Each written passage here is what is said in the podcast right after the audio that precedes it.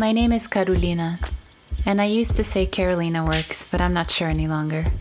Anyway, this is I See You. I, I see the first series of I See You has been unfolding on an inner city Portland, Oregon block. Please listen in order to this block level story, but here's some context in case you forgot. I'm a Brazilian immigrant who recorded my neighbors for over a year, and then somewhat unexpectedly, our family left to live in the country. But this isn't about us. Chapter 4 Growth Monster. Crazy, huh? I really, myself, I have a beautiful, a beautiful land. I bought a beautiful property. Myself, I live out of Portland. Portland is kind of now, it's to me disgusting now, and it's too much traffic. The bicycle people, a lot of times go in the middle of the road. Where's my property? This was my property, he says, to the driver of the excavator. Oh, really? Yeah, I, I, uh, I, I, I, I sold this one. I bought uh, 10 acres for uh, 140,000. Uh, I sold this one, this one for 250. that's a good deal. Sell this for three fifty and probably go buy another piece for one forty. I'm really tired of Portland anymore.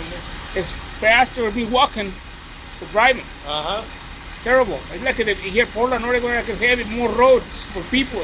Yep. We wanted more people. It's only, only building more big buildings, big buildings. It's terrible. Yeah, it is. All right, man. All right. There once was an 100 year old cottage in an odd little city. It had no electricity, but its garden was pretty. In that overgrown wild harmony a good gardener achieves, it had roses and boulders, bamboos and trees. Some piles of things not really of note, and a family of feral cats living under a boat.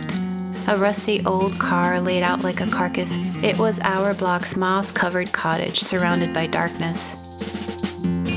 One day I met the cottage dweller, a proud little man with many tall tales. I wasn't always sure exactly what he was saying, it was a mishmash of memory and lively speculating. With a sprinkle of phobia and macho prejudice fears, his sensibility was nothing new to my Brazilian ears, and we engaged in friendly banter for the following years. I will not tell you his name, however, so there is no inquiry into the state of his papers. All you need to know is that he was a dear neighbor. So let's call him Little Bull. This way it doesn't get confusing, and we give the man a name of his very own choosing. He was quite homophobic, is.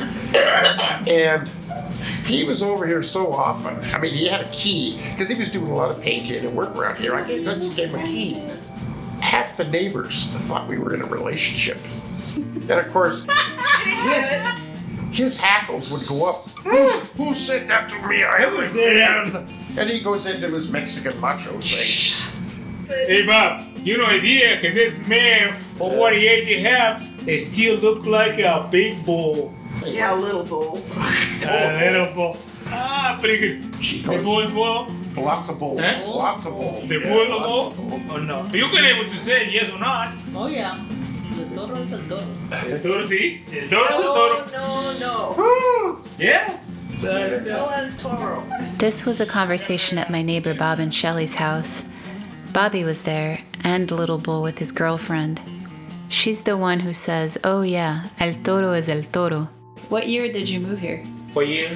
The, the records show that the last purchase of your property was 1998. I was living over there. I have it, uh, my girlfriend, Cherie. Tenía de, de amiga la coqueta. ¿Por qué coqueta? Tú puedes mirar. Es coqueta. Flirt. Coqueta's a flirt, okay. My girlfriend said, "This this house, sixteen thousand. She said, "Come and see it." Those trees was growing big all around the sidewalk. There was more. The big, those trees in there. I mean, there was more trees. Ooh, There was lots yeah, of trees. yeah. This neighborhood was full that, of trees. tree was Yeah, covered. When we Was moved covered in, all that's the way been down almost the 25 years. It was real dark over here at night too. Yeah. Yeah. So, how long have all of you known each other? You've been here for 25 years, Bob and Yeah, Shelley. about Yeah. that. I've been about a couple, about a year or two years before this guys. And I was at that time when I got over here. I don't look at too many people too much. I there was only one wolf alone right there, and then my, my, my forest, my trees, covered all the way down to the sidewalk, all the way down to uh, to this house in here. But you were kind of sketchy when you first moved Oh in. my For god. that I know, but it's- no, I know it's usually, no, I know that I would way was. Yeah. Twenty-one thousand in eleven months. I paid it off in eleven months. After that, I only party and hang around with the black people's Uh, you face, face with black girls. I went to the tavern, drinking, enjoying my my my my my my really my biggest day. You know, when I go dancing, I can dance. I know I can dance. I dance the girls. The more beautiful black girls right there, I was dancing with about. I was dancing at about. I was dancing about about about about about five young ladies. Well, I was celebrating. I got my check from the book on the shipyards. I know I was walking home. I only boom, boom, boom, boom. Three shots was a was a bat in my head. on the back. I Three? still have the marks. See the marks in here? You see the one back here? You, you see, no, see this one? Yeah, right here. Both sides. Okay. Both sides. yeah, yeah, yeah. Both sides. One, two, and then three. And then the hospital treat me like a dog. No, give me nothing and throw me out.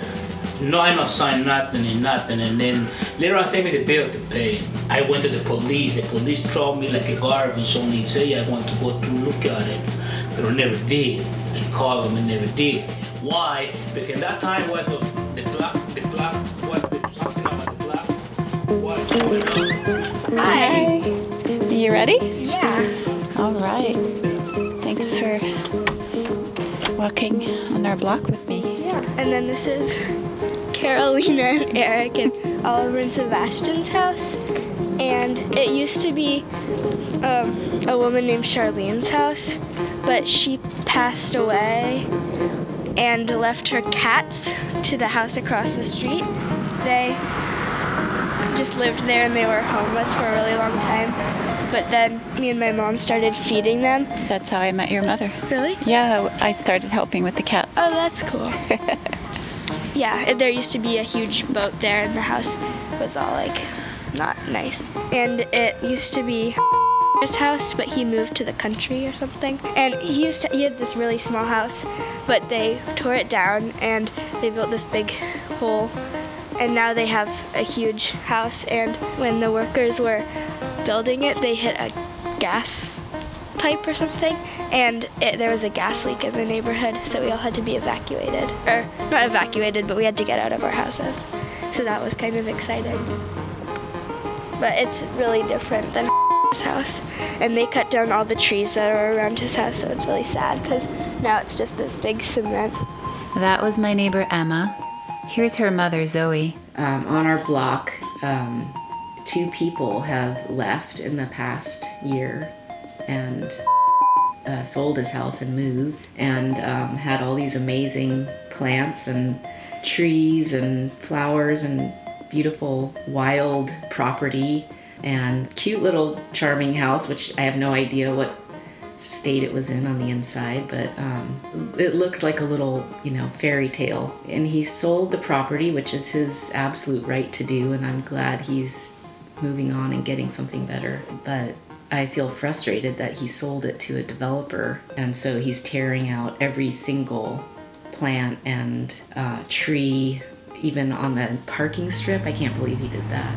I, I get the density thing. I, I would rather they built up in the city rather than spread, but it just seems like they're trying to make a profit. It doesn't seem like they're trying to make a city where normal average people can afford to live.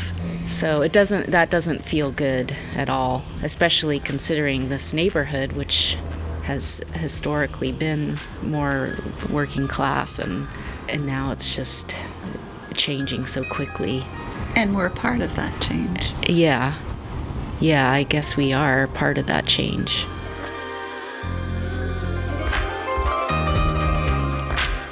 I loved looking out my window to Little Bull's anachronic adobe. It flied in the face of gentrification, keeping it real in our inner zip code. It defied the persistent homogenization that for development was code. Yet our block's moss covered cottage sat smack in our economy's crossroads. Arbitrary yet architected, our homes were now real estate gold. So after 30 years, Little Bull up and sold, he went to the country to make his new home with plans to quit drinking and no longer roam. He says he's the happiest man on this earth, and how can I blame him for selling? It's only human to cash out, and we were all aware the prices were swelling. So it sold for 350k and got promptly demolished. They didn't even leave us some trees as a measure of solace. Stiff, boxy duplexes shot up in a flash, weak modern renditions of the inequality bash. Someone spray painted greed on the developer's sign. The very next day, new signs were nailed up high. There was something to be said about that moss covered cottage. It made the city feel like it was not yet held hostage by capital's whim and development neurotics. It stood there for a moment as difference declared, a creative diverse cohabitating there, of inspiring cities teeming with expression towards a shared prosperity, towards meaningful connection. Hi. Ready?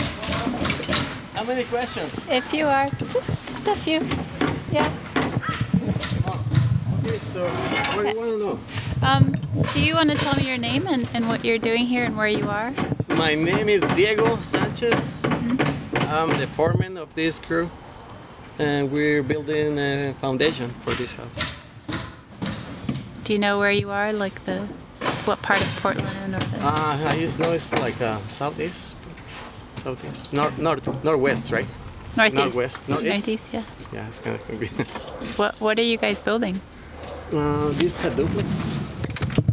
Do you know what it looks like?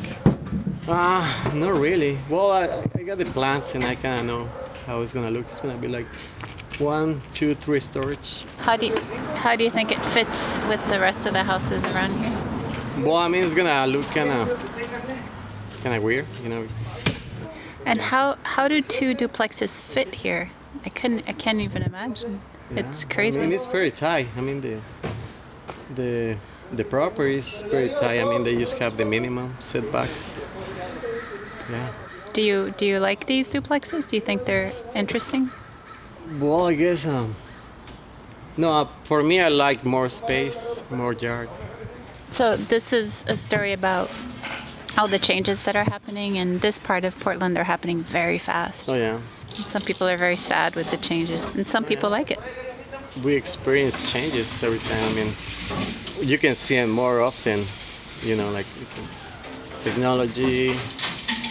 I mean, everything is growing so fast, and we're getting to the point that, I mean, before you you could see changes like every 10 years. Now it's like every two years, or maybe a year. I don't know if that's scary or, or, or good, you know. It depends. I'm not going to rhyme my whole way through, but bear with me when I do here and there because I couldn't resist the fable like nature of Little Bull's cottage. Plus, if you remember from last chapter, I shared a rhymed section from a giant children's book manuscript I wrote. So now I have this compulsion. I should have probably just stuck to prose though. Anyway, a few neighbors and I had interceded with the developer to have Little Bull's cottage deconstructed instead of demolished. Exposure to asbestos fibers in the air can cause cancer, and lead dust can lead to brain damage. Children living near home demolition sites are at higher risk for elevated lead levels in their blood. But also, when a crew deconstructs a home, they salvage as many of the reusable materials as possible. Demolitions of old homes with no regards to neighbors is happening all around town. Last year, Portland finally passed new rules, but demolitions that were already planned didn't have to follow them. The new modern condos on our block push towards the edges of the lot. I do get the need for density, but we all saw the contradiction of how no one on our block could afford the new homes, even if many of us were already the second wave that had swept the original gentrifiers. Yeah. Can you tell me about what's going on across the street? What's going on? Right there. They building a duplex. So what do you think about it? I think it's it's it's a it's a it's a joke. That man had that house. It was a, it was a oh, it was a shack. Okay, he got three hundred seventy five thousand for the property. They motherfuckers here. They building a duplex they probably gonna want at least they gonna want over five five hundred thousand piece for the motherfuckers. Okay, well, that that there is not a property that I would say worth any damn thing. You understand? Because whoever buys it, they better stay their ass in it because they're not gonna make no money trying to sell it. Because it's five hundred thousand or six hundred thousand is probably about the max you're gonna give. Because there's not much you can do to that when you know try, I mean try to upgrade it or whatever. To the shit? It's not a house. It's a duplex. Whoever lives in everything like that there to me would be a damn fool because it's not even worth that. I mean that's to me is an insult to people working and trying to find a home. You understand that? All that is is somebody who wants to get the damn money and don't give a damn about the person, the people, the person that's buying it. You know what I mean? You don't have no yard, you don't have nothing. you know what I mean? An Oregonian is not gonna buy that shit. Mm. That's gonna be somebody from out of town, New York City, that ain't used to no damn yard or nothing like that. That you know, so But you know, just like you said, like there's what hundred people a day moving here. 115. You know, you got you, you got all these black people, you know, saying moving out in the in the suburbs where your ass used to be out there. You didn't want to be in the, in in town because there was a lot of blacks. Now you're pushing the blacks in the in the in the poor whites out to the to the suburbs. So, yeah, you know, it's just it's just. Uh, I don't think that the, the developers is developing the shit right. You know, I mean, enough is enough. Yeah, we got we got too many people here already. I mean, you know, we, we, we, don't have you cutting, you're moving all the people in. You're cutting down the damn street. Just that traffic is crazy as hell. You know, I mean, well, this is not New York. California. I mean, come on now. We can't support all these motherfuckers. The sewer systems, the shit is gonna be over, overflowing and everything with all this shit. You know, they're not thinking about that.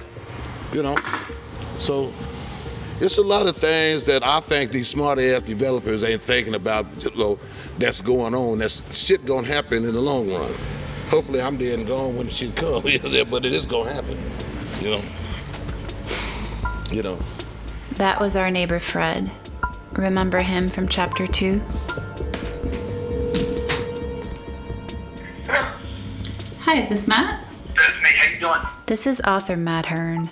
I read his book, What a City is For, when I started working on I See You. We spoke over the phone last year. Uh, the, control of land is the absolutely central merit in moving wealth and resources and capital from one class to another. In fact, what we're seeing is an ongoing capture of wealth from the from the public, from the commons, via land into a particular kind of landed class. And we're seeing this constantly, right? So that all of us are overpaying for housing, and I know this is true in Portland as well.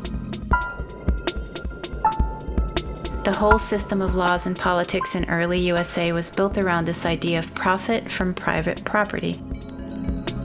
In fact, the Declaration of Independence initially stated that all men have the right to life, liberty, and property. But it was later switched by Thomas Jefferson to life, liberty, and the pursuit of happiness. The pursuit of happiness is a complicated concept. Is it an equivalent to property? Is it wealth? Jefferson's own property included over 100 human beings who were not granted the pursuit of happiness. This extreme individualism of property ownership is sacred in USA life, and it corroded any notion that we have a responsibility towards the common good.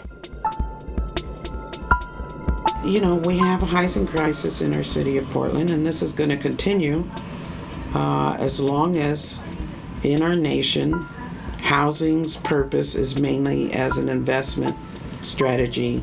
It's a business rather than the function of shelter. I mean, our whole economy has shifted, and housing has become too important as an investment vehicle. This is Professor Karen Gibson from Portland State. She explores racial economic inequality in the urban setting. It's been, you know, place places, communities are being usurped, and it's going to continue to go on unless we get a, you know, this is the, our stage of capitalism. I, my outlook is not real hopeful.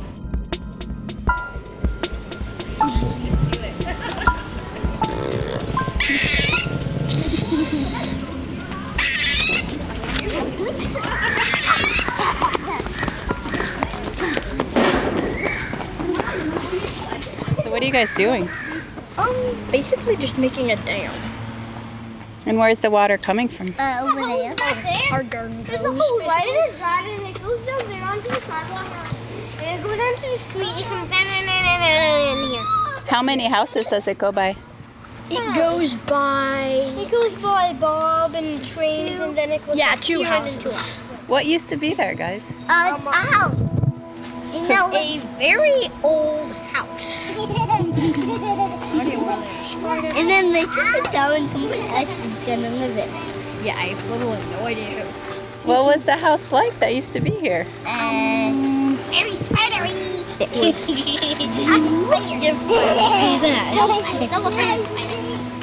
was blue. Had a lot of good climbing trees. I have no idea why they tore those down. Those were the children of our block. And here's Alexandra. Do you want to tell me where we're going? To the construction site? What does it look like? Lots of rocks and nails and a big building. Who do you think is going to live here? Nobody? How come? Because it's not finished yet. That's true. It's almost finished. You can walk up the stairs. What does it look like? A giant block made out of wood with stairs and a door. Have you guys been playing in the construction site? Yeah. We've been playing hide and seek in the construction site. Little Bull's house sat vacant, the children's play was making a statement. As the grown ups fought back for no demolition, children explored Little Bull land on daily expeditions. They made bamboo weapons and disappeared in the yard of rotting cars and opossum nests where grown ups were unwanted guests. In the inner city Narnia of our block's mythology, children had their own ideology. So let them come, I say, show us the urban child ecology. Go forth and play in every iteration of the so called development. Go forth, be petulant, be the wide eyed, full blown testament to a human geopolitical biology of place as home with no apology. Anyway, so the grown ups pushed for deconstruction, and we won our handmade demolition when Mr. Developer decided that the lead plume might not be in his interest. Oh, Mr. Developer, I know I've singled you out. It's not fair, for we all play a part in the system. At least when your crews left, the children could climb the machines, have water gun fights in the foundation pit, their fervent honesty all spirit and wit. As the duplexes got erected, little feet hit wet cement, stray nails were collected, little treasures to be protected. Children told me then of just how dreamy the thought of a place for them alone, the obvious sanity of a commons, free zone, a chunk of the block that they could own. Oh, my loves, this world does not yet see you deserving of space in society. Instead, we send you to the educational industry devoid of safety, freedom, and privacy. At least we convinced Mr. Developer not to poison you. Damn it, if that's the least we can do. Fisher, do you want to tell me what you guys are doing? We are um, playing on a river that we made in our front front yard. Like you, you have a clear view of it from the sidewalk. There's two giant steps. Each one has a lake positioned on it. We have Lake Oliver. Um, in our front yard feeds into Lake Sebastian on the top step. Then Lake Sebastian also Feeds into Lake Fisher. yeah, both Oliver and Sebastian are friends of mine. Um, and like Sebastian feeds into Lake Fisher, and like Fisher feeds onto the sidewalk. Can some get times get kind of slippery? Yeah. What does the sidewalk look like? Uh, mudslide.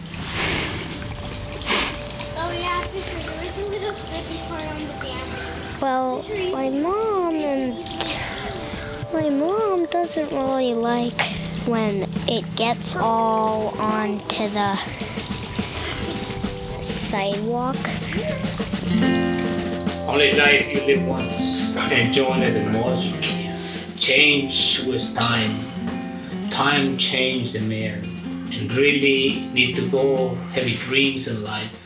Only myself, I believe I need to go to a place I want able to study in my sleep. Okay, most of the time I sleep, I dreams. The next morning I wake up more or more tired sometimes than resting. I used to be scared of dreams. One person tell me, you, you go to many places can nobody else go. And I go a lot of places. I've been in a lot of places and I feel like I've been there. Plus now I left the alcohol, alcohol, alcohol drinking for 54 years and I leave the alcohol behind. Leave that angry behind. I feel I feel like a finished grown up person only finally. And then now on I want to be keeping going to do better life. I want to leave something in this world. People get thinking all the time about I'm I'm dying. It's not good. It's only putting a let it the dead come when they come and then take you. Hey, adios. Don't make any difference. Puedo escribir un libro de, de las historias en mi vida. Todo, todo lo que tengo, todavía tengo todo desde pequeñito, desde pequeñito. Todavía remember cuando iban allí a, donde estaban en mi rancho así abajito, donde estaba un arroyito. Y todavía me recuerdo cómo estaban los árboles. Estaba así un, un árbol. He says he wants to write a book. His past is very clear in his memory. He remembers his childhood, the ranch, and the well where he fetched water, the trees. It is also very clear in his mind. He says the past doesn't leave him, that it's all in his head, night and day. De noche, de día, de noche, de día, puro trabajo y trabajo. Una cosa tengo que voy a comenzar a tomar más agua. Soy como un camello que no tomo agua. He says he needs to drink more water. Voy a tomar más agua. No importa. Que ya me estoy tomando más antes todo el día sin tomar agua me la pasaba. I started this project because I only lived in gentrifying neighborhoods in the US. And when we moved here, I'm like, wow, we're smack in the middle of another gentrifying story. And It's a normal progression cycle. this is my neighbor Trang.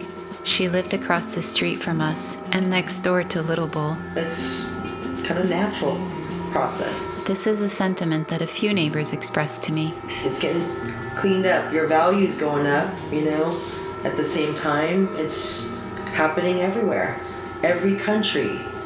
You know, more population Americans live longer. We don't have much more land, so it's high density living and it's going to have to drive out people. It's basically survival of the fittest too. I mean, shit, I wish I could still live in San Francisco. I can't afford it and I don't want to deal with, you know.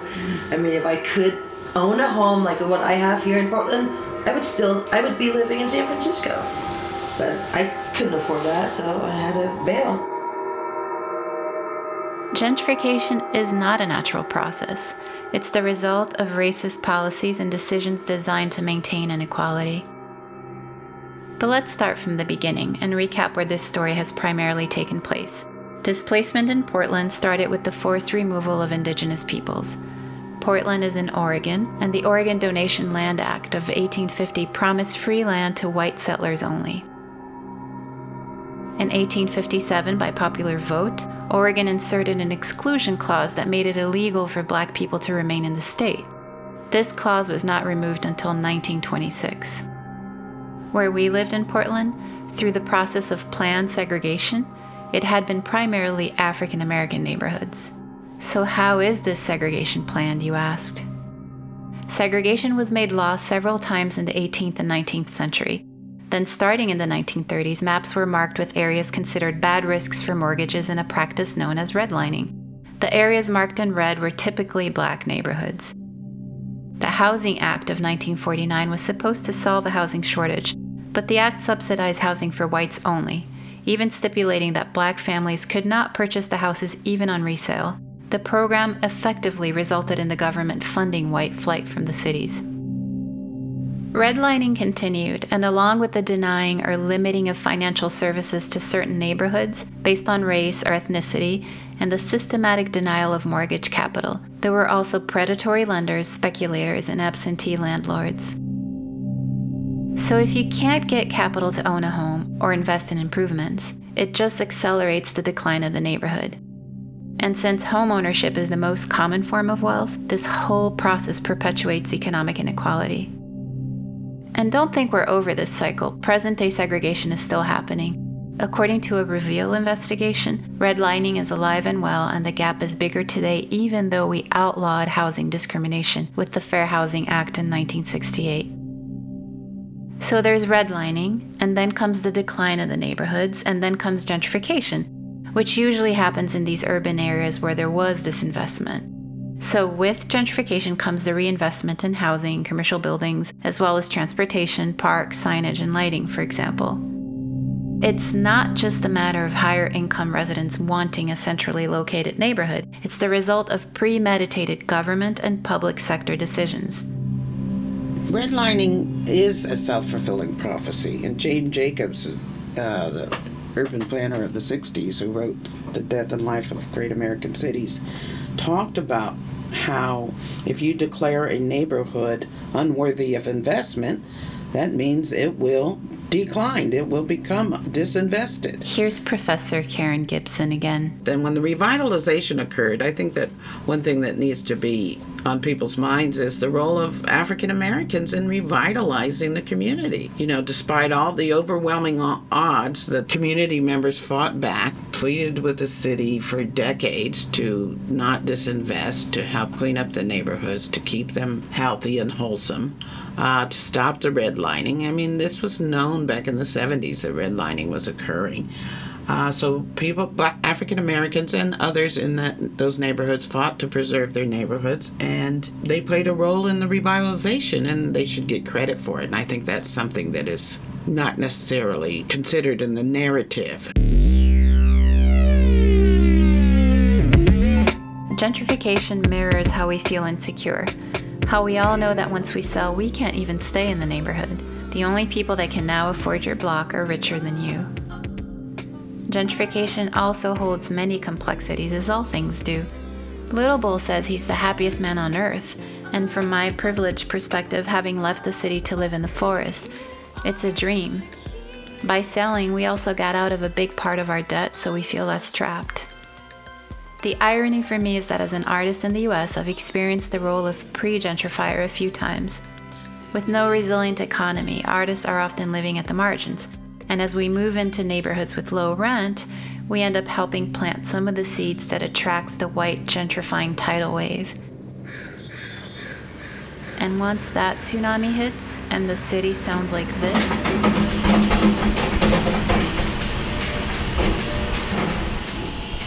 and the neighborhoods become homogenous, which creates the isolation that feels so divisive.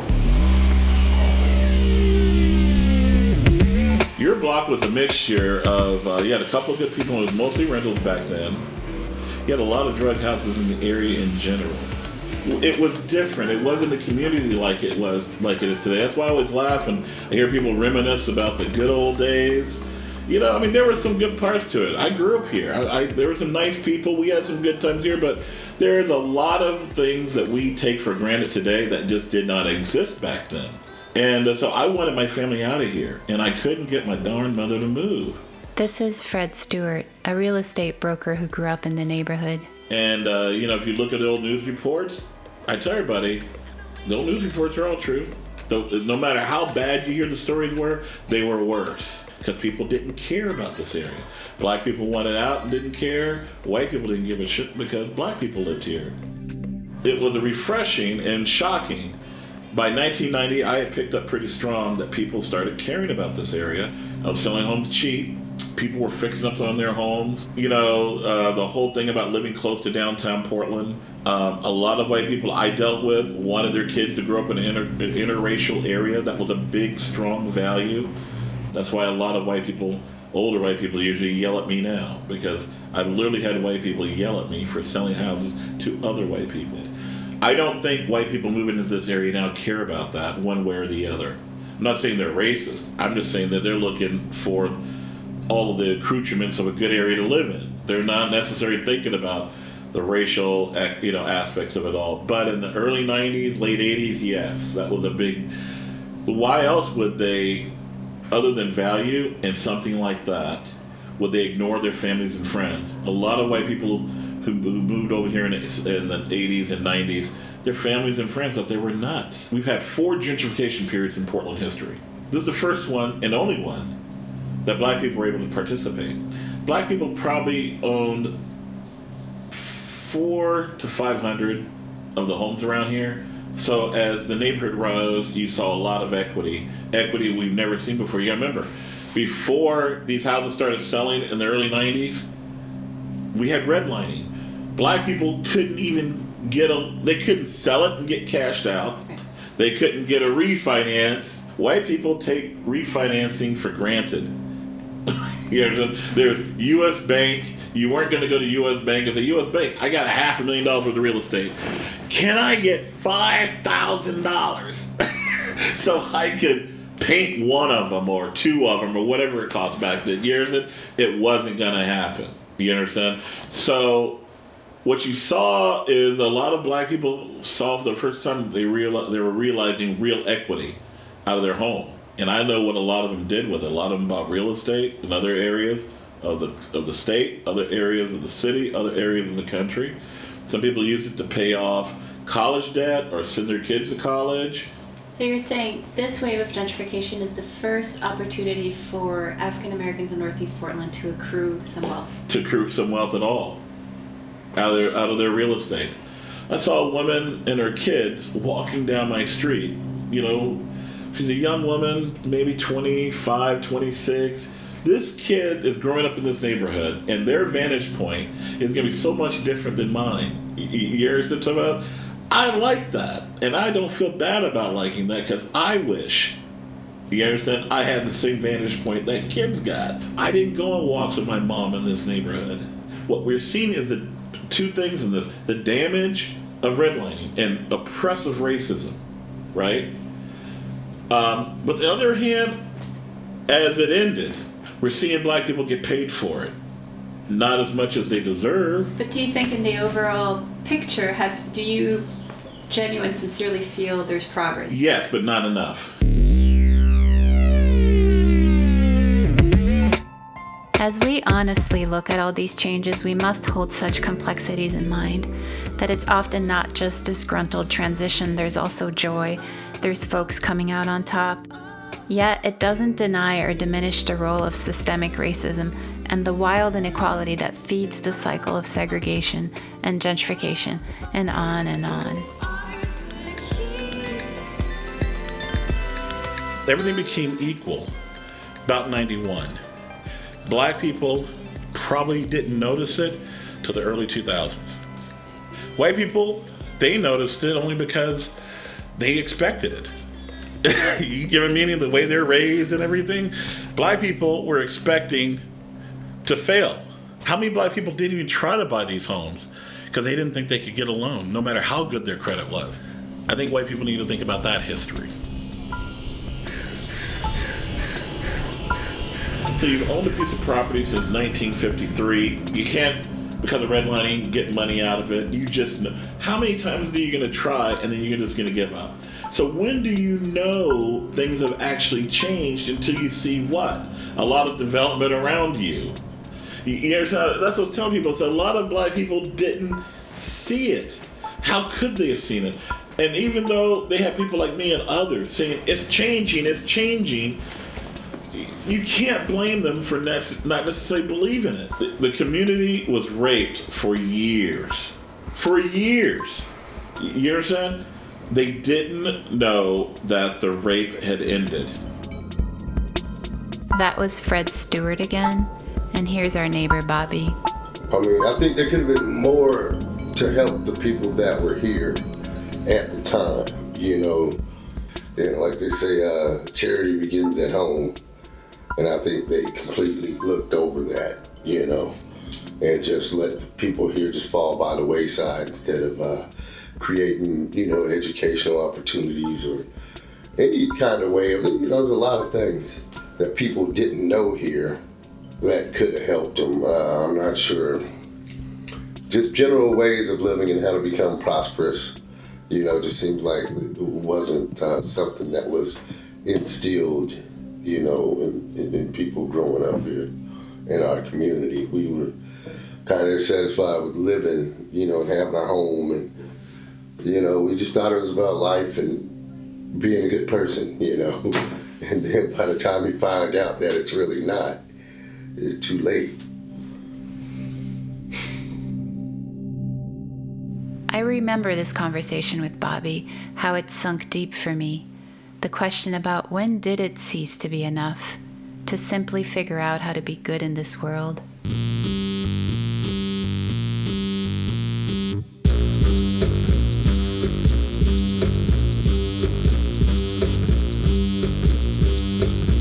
Author Matthew Desmond, in an article titled How Home Ownership Became the Engine of American Inequality, says that America's national housing policy gives affluent homeowners large benefits, middle class homeowners smaller benefits, and most renters who are disproportionately poor nothing. It is difficult to think of another social policy that more successfully multiplies America's inequality in such a sweeping fashion. To drive down poverty and promote economic mobility, the United States will need to make a major investment in affordable housing. He goes on to say that when we think of entitlement programs, Social Security and Medicare immediately come to mind. But by any fair standard, the holy trinity of United States social policy should also include the mortgage interest deduction. When it comes to public housing for the rich, it becomes hard to break the cycle of welfare dependency. Matthew Desmond concludes that poverty and homelessness are political creations. Poverty are political creations. Are political creation homelessness. Are political creation. Our political creation. Are political creation. Are poverty creation. Are political creation.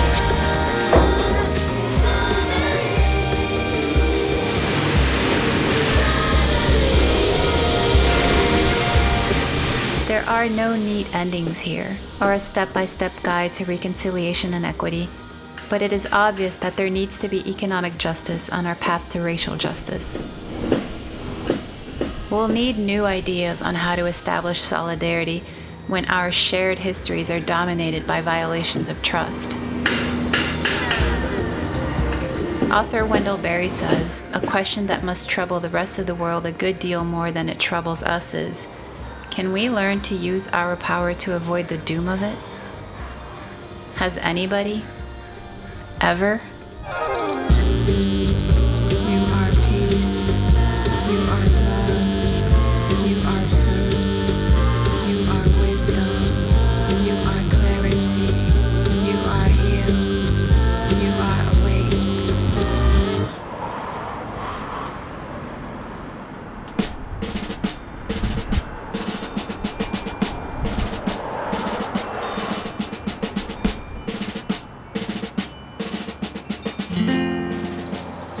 Bull got what he needs. He sold and got out, and down came the trees. A boxy monolith took root in his leave. The economic incentivization that encourages displacement sends us scurrying and shuffling green bills in our pockets, not getting far in the process. We can't afford once we sell to stay in town, so off we go to start over and hope that community will grow. But there's no community life in the moving nonstop. The system is rigged for the affluent lot. There's economic incentivization to sell, to be upwardly mobile in a world going to hell. There's no incentivization to lay down your roots, to find purpose and service and meaning to boot. I felt conflicted when it was our turn, our transience of privilege a symptom and a given. I'd started rooting, but felt ambivalent about the city. I couldn't make real efforts when my allegiance was shifty city after city of pollution, traffic, and noise. So we took our damn privilege and gathered the boys. We went to the country where I now have to drive. I own my first car, it's a troubling compromise. Two years later, on our old city block, the duplexes sat empty in a sorry deadlock. Some miscalculated bet in the frenzy to net, purged, dark and silent, monolithic and shrewd, the corners that were cut so obvious and lewd. Some cheap imitation of a modernist style, a diluted take on what makes this life worthwhile. Like big old windows, yet in this case with no view, just the antics of Fred or Fisher and crew, our little old street and displayed just for you. What is it that we really develop in these frenzied times, some competitive story I can't fit into rhyme. Like I said in the last chapter, affordable housing won't develop itself. Our quirky homes will crumble for nothing more than a real big cell. There is no common good, no soul in the disruption. There's only this scramble and the growth mindset corruption. A neighborhood is only as stable and, and as good as the people who are moving into it, their investment in it. This is Fred Stewart again, the real estate broker who grew up here. I think it's important for newcomers to know the history. I don't want them to feel um, guilty about it, but they do need to understand the history and respect it. People think this, the racism is done, is gone. Some of the stuff could come back tomorrow. You have to be somewhat vigilant, and the only way to be vigilant is to know the history. You, you understand?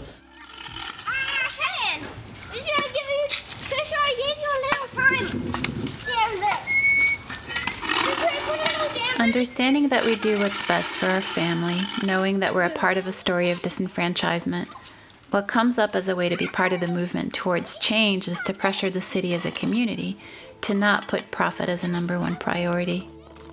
The city simply can't build or subsidize enough affordable housing to meet demand without looking at the solutions for the region as a whole, to raise the unlivable minimum wage, to incentivize small business, and so on. We can't look at affordable housing outside of the context, or as Audre Lorde famously puts it, there is no such thing as a single issue struggle because we do not live single issue lives. Can I go down there, Mama? Mama, can I? I'm just not sure because of that machine. Mama, what's so bad about it? Well, Nothing. Start pushing the people that we vote for to include affordable housing in all urban renewal plans or all urban plans. You understand? Don't let them slip on it. And when they fail, call them out on it. I turn off the radio when there's any update on consumer spending, or the Dow Jones Industrial Average, or the NASDAQ Composite, or any and all other such mind numbing indexes of life in terms of growth. Matt Hern, author of What a City is For, reminds us that we should start with questions, not the foregone conclusions. For example, how is it that these growth standards rule the understanding of being alive in these times? Or what would be healthiest for individuals and community? We have to think that way because capitalism will not. Profit is no model for livability, and growth is no model for our planet. No city can resist gentrification while the economy is growth oriented. So, what are cities willing to do to prevent their most vulnerable residents from being displaced at capital's whim? The nature of this question drives this whole story for me, and frankly, all of my work and efforts. How can we, as a community, hold our most vulnerable? How can we ask essential questions that do not originate from a growth economy mindset? Matt Hern describes what feels to me like the best tonic for keeping on. He says that large scale change comes in fits and starts, and small efforts that are not quantifiable or easily categorized. We just have to do the work. Is it Katerina or Carolina? Carolina in English, Carolina in Sorry, Carolina. Let me just see you. Hold on for a second. Yeah. That's author Matt Hern again, and my apologetic two name introduction. So, what do you feel the tools are at hand? The one that I like uh, in particular is the community land trust model. But uh, the actual models and the actual tools, I think, are relatively inconsequential. Those emerge quickly and easily as soon as the political will is there. That is what is most fundamentally missing. The models and tools, he says, are relatively inconsequential. Those emerge quickly and easily as soon as the political will is there. So we're walking up some stairs. Here's Danny. He's Emma's brother. And we're going to the old, our old neighbor's house. I just found nails I'm gonna keep. And found two more nails. Now I just wanted to explore and find some other stuff that are useful, like, um, like other stuff. But I don't really know what I'm gonna get. One of the nails were sort of crooked, crooked, so I'm gonna maybe throw it out the window. But I guess I'm on the blade until I go to the window. Now, Now I'm going to walk some more. What I see. Now we- we're looking out a window to my our, to the next door neighbor's house, and now we see a squirrel walking with something in its mouth on the fence. And now we see see a tree house, some frisbees, a bucket, and now I see a black cat crossing the fence, also chasing a squirrel. Squirrel. Now it's walking some more. I figured out it's not chasing a cat, but a squirrel. Now it's looking at me, wagging its tail.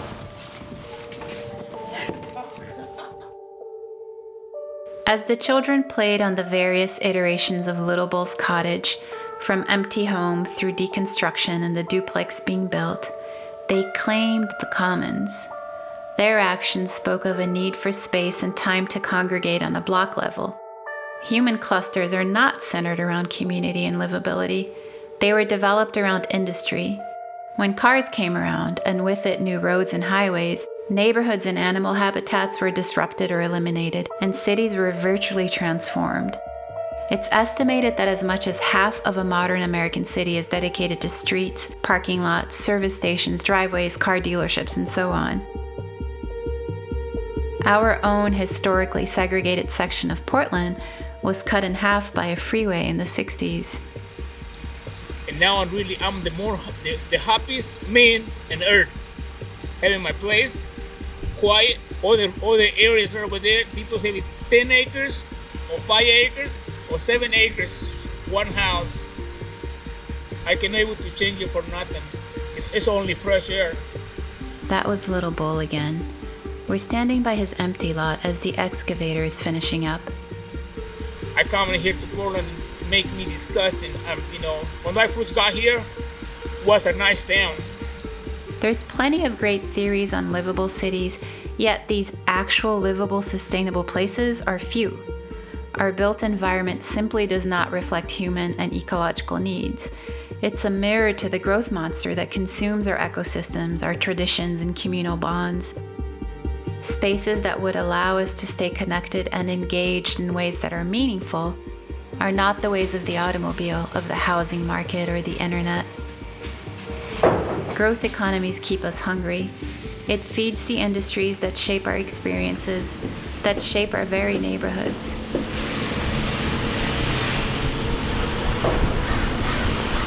Author Gary Snyder in The Practice of the Wild said, Creatures who have traveled with us through the ages are now apparently doomed. As their habitat and the old, old habitat of humans falls before the slow motion explosion of expanding world economies. If the lad or lass is among us, who knows where the secret heart of this growth monster is hidden, let them please tell us where to shoot the arrow that will slow it down.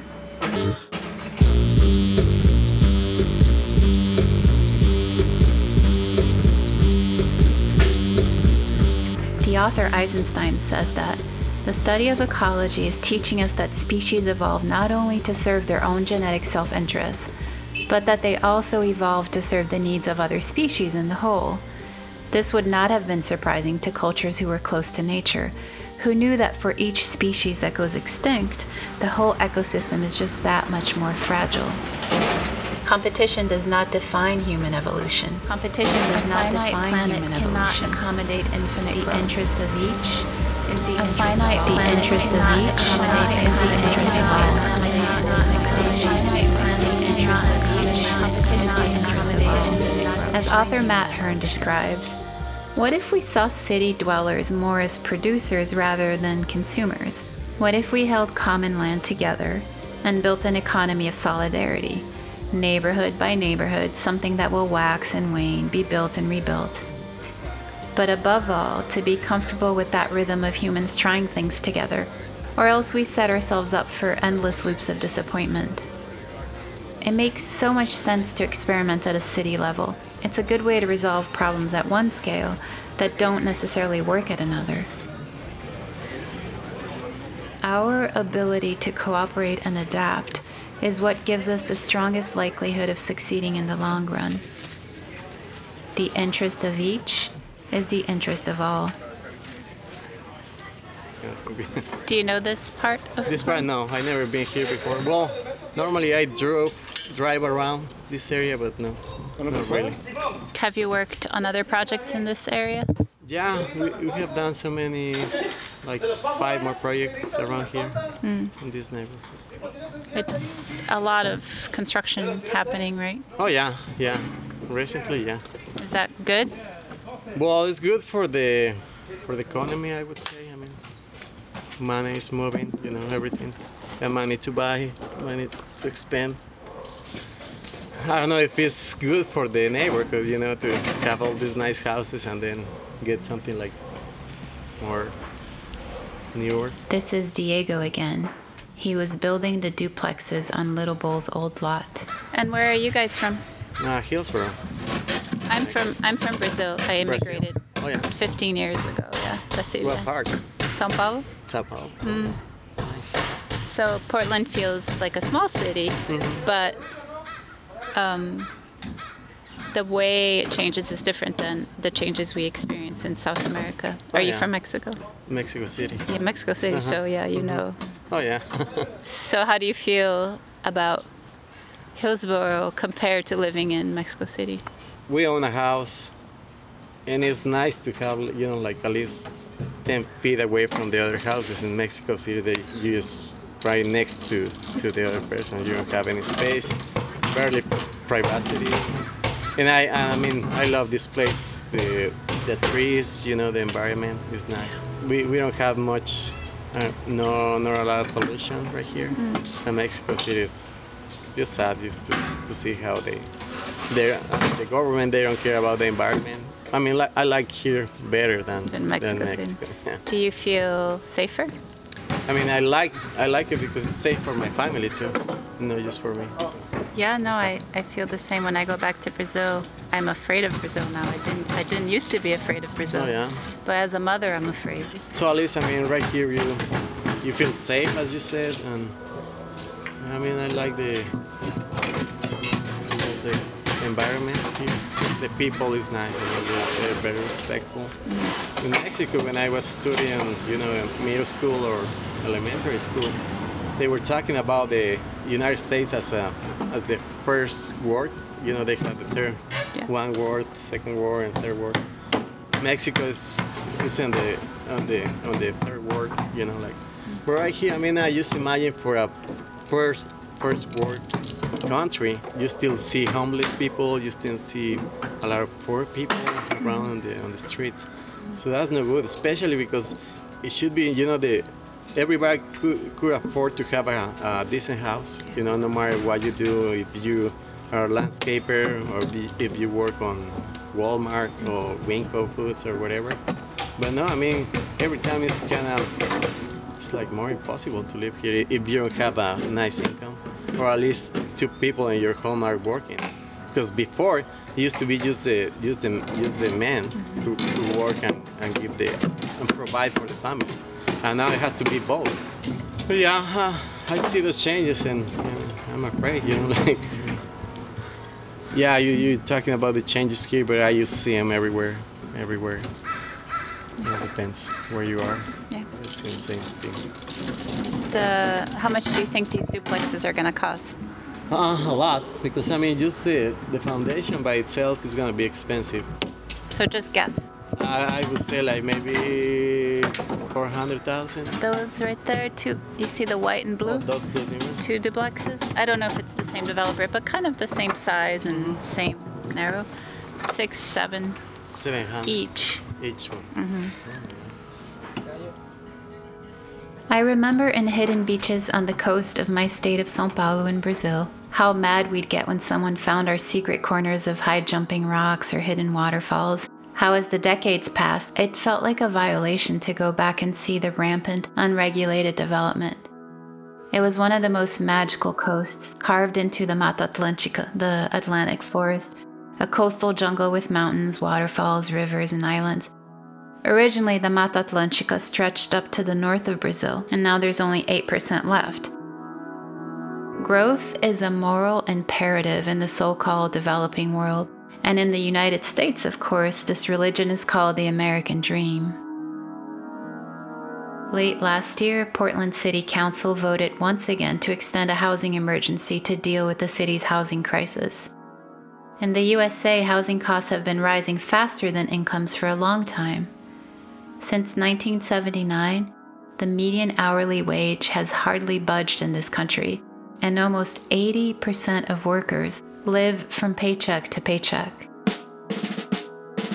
To embark on an economic system centered around human needs and the health of our planet? Now that would slice the cancerous secret heart of the growth monster.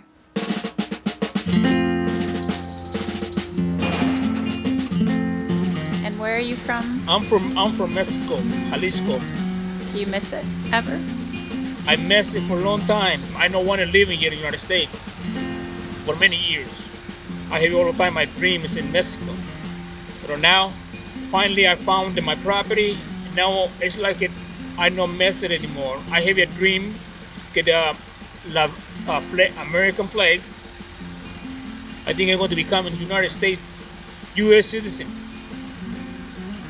I'm going to try. I don't know. I'm going to say, look, I've been living here for a long time. I've been having my mistakes. But that coming with the territory. When I was a little kid, I I, I, I, I lived by myself. I was I still rem- I was about probably about probably about four or five years old when I already stayed by myself in the ranch. Go look for the cattle, for the cows. One time I still remember I told my dad what's happening when the moon go down. So no worry about it. The moon coming down, the sun coming up.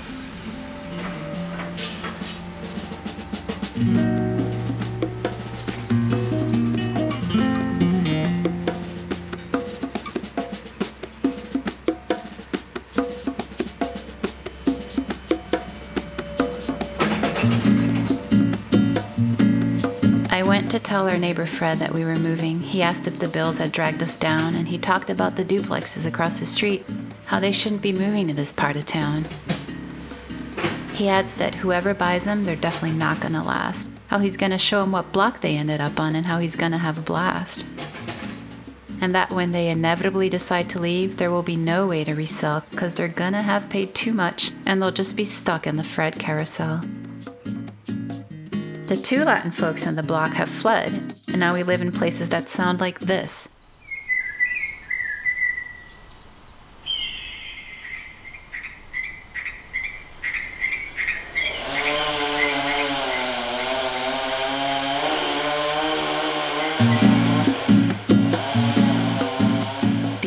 The American dream of all the possible schemes. This one makes us seem like we're woven right into the fabric. These two haphazard migrants hit the timing just right, and now we're bathing in USA magic. Behold the complexities, the endless nuance. In this land of amenities, the irony of this is not lost. These Latins with fictional felonies, these border crossing fiends, truth is, we all belong everywhere. We're all a part of the dream. So I curse the growth hormone disorder, development reigning supreme, the rat race mythology in the human bloodstream. Little Bull and Carolina, in their own way, bid farewell to the souring mainstream of the American cell. Nature is falling to pieces, our cities crowded and ruthless. Each and every one of us is earthbound. Will we figure out how to live large and close to the ground? When you feel the rotten, dank breath of the growth monster down your neck, love largely and boldly. Keep working to fix what we've broken, and whatever you do, do not stop. I'd say, especially when you feel the air sucked out, the life marrow shriveling, and the growth monster drought. Remember, good friend, every generous life is a contribution. In the complex interdependence of seeking harmony and worth, Let's ignite some compassionate retribution. Let's be unsettling with our kindness and pierce the secret heart of darkness. I need my space.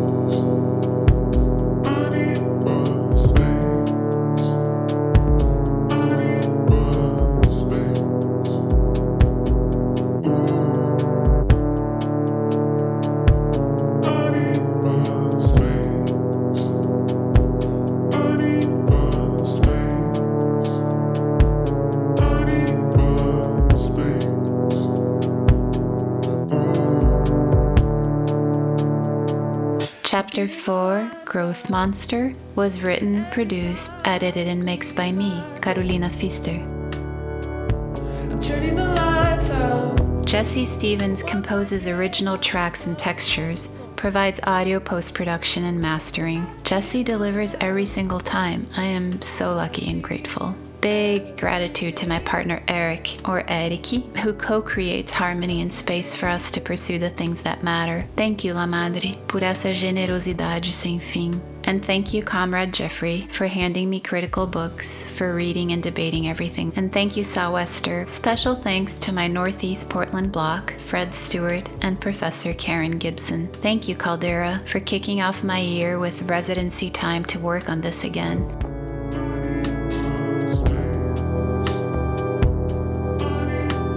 Following tracks were used with permission from Fresh Selects of Portland, Oregon New Beginnings by Charlotte dos Santos, Journey to Giga Gaia, and DNA Feels by Lowleaf, as well as A Light Within by Lowleaf and King Brit, and Daily Meditation by Iman Omari. Massive thank yous to the artists and Fresh Selects. La musique électronique de Niger by Mamane Sani et son orgue used with permission from Sahel Sounds. Thank you.